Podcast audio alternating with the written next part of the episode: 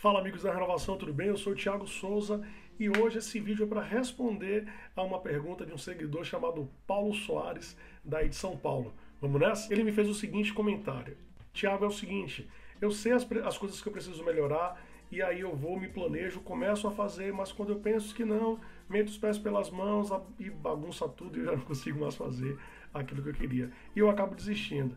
Então, qual é a dica que você me dá em relação a isso? Então, primeiro, agradecer ao Paulo pela pergunta e já deixar, se você quiser fazer uma pergunta, pode aproveitar, manda aí que a gente vai ter o maior prazer em responder. Então, vamos lá, Paulo, a primeira coisa, a primeira dica que eu tenho para te dar. Por mais que ninguém goste de cair, é, o processo de recaída ele é completamente natural no processo de, de mudança. Todo mundo passa por esse processo. A grande questão é, você não pode focar na queda, você não pode focar nessa recaída. Ou seja, aquela vozinha no nosso subconsciente que insiste em pentelhar a gente, nesse momento ele vai dizer, tá vendo, errou mais uma vez e tal, e vai falar um monte de outras coisas. Então é importante que você não ouça essa voz, que você não foque na recaída e da mesma forma que você caiu, você levante e tente de novo. Existe um princípio dentro da programação neurolinguística que fala o seguinte: quanto mais você resiste a algo, mais ele persiste. Então, na verdade, muitos, muitas vezes o motivo dessas quedas é justamente aquela intenção de não cair. Eu não posso cair, eu não posso cair, eu não posso cair. E aí o que, que acontece? Você acaba caindo, você acaba falhando, não cumprindo com os objetivos. É interessante que não só você esqueça ou, ou, você não foque nisso, quanto que na verdade que você crie um novo hábito. Então, ou seja, a melhor, a melhor forma de você não cair, a melhor forma de você não é, voltar aos velhos hábitos é criando novos e substituindo.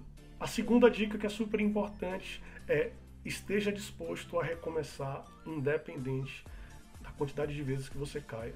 Claro que isso não pode virar, como eu falo muitas vezes para alguns meus curtis, isso não pode se tornar uma descaração, né? Você, ah não, se eu cair eu volto, se eu cair eu volto. Claro que a intenção não é essa, mas você precisa é, preparar sua mente para que, quando isso acontecer, independente da quantidade de vezes que isso aconteça, acontecendo esse deslize, que você esteja preparado para voltar. Desistir não é uma escolha.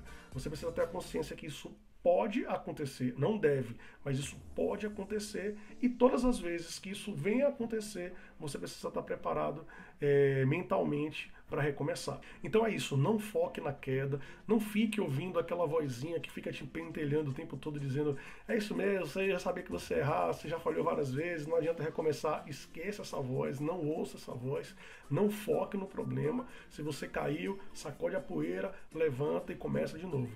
E a outra dica é esteja preparado mentalmente para que, independente da quantidade de vezes que você tenha caído, que você volte a levantar e não desista de alcançar aí o seu objetivo. Beleza? Então é isso, gente. Espero que você tenha gostado desse vídeo. Se gostou, não esquece de curtir, de comentar, de compartilhar com seus amigos. Isso ajuda muito no desenvolvimento do meu trabalho. E caso você tenha alguma dúvida, queira tirar algum, queira dar alguma sugestão, por favor, faça isso, que isso também me ajuda bastante. Então, no mais, gente, como eu sempre falo, renove sua mente e até mais. Tchau, tchau.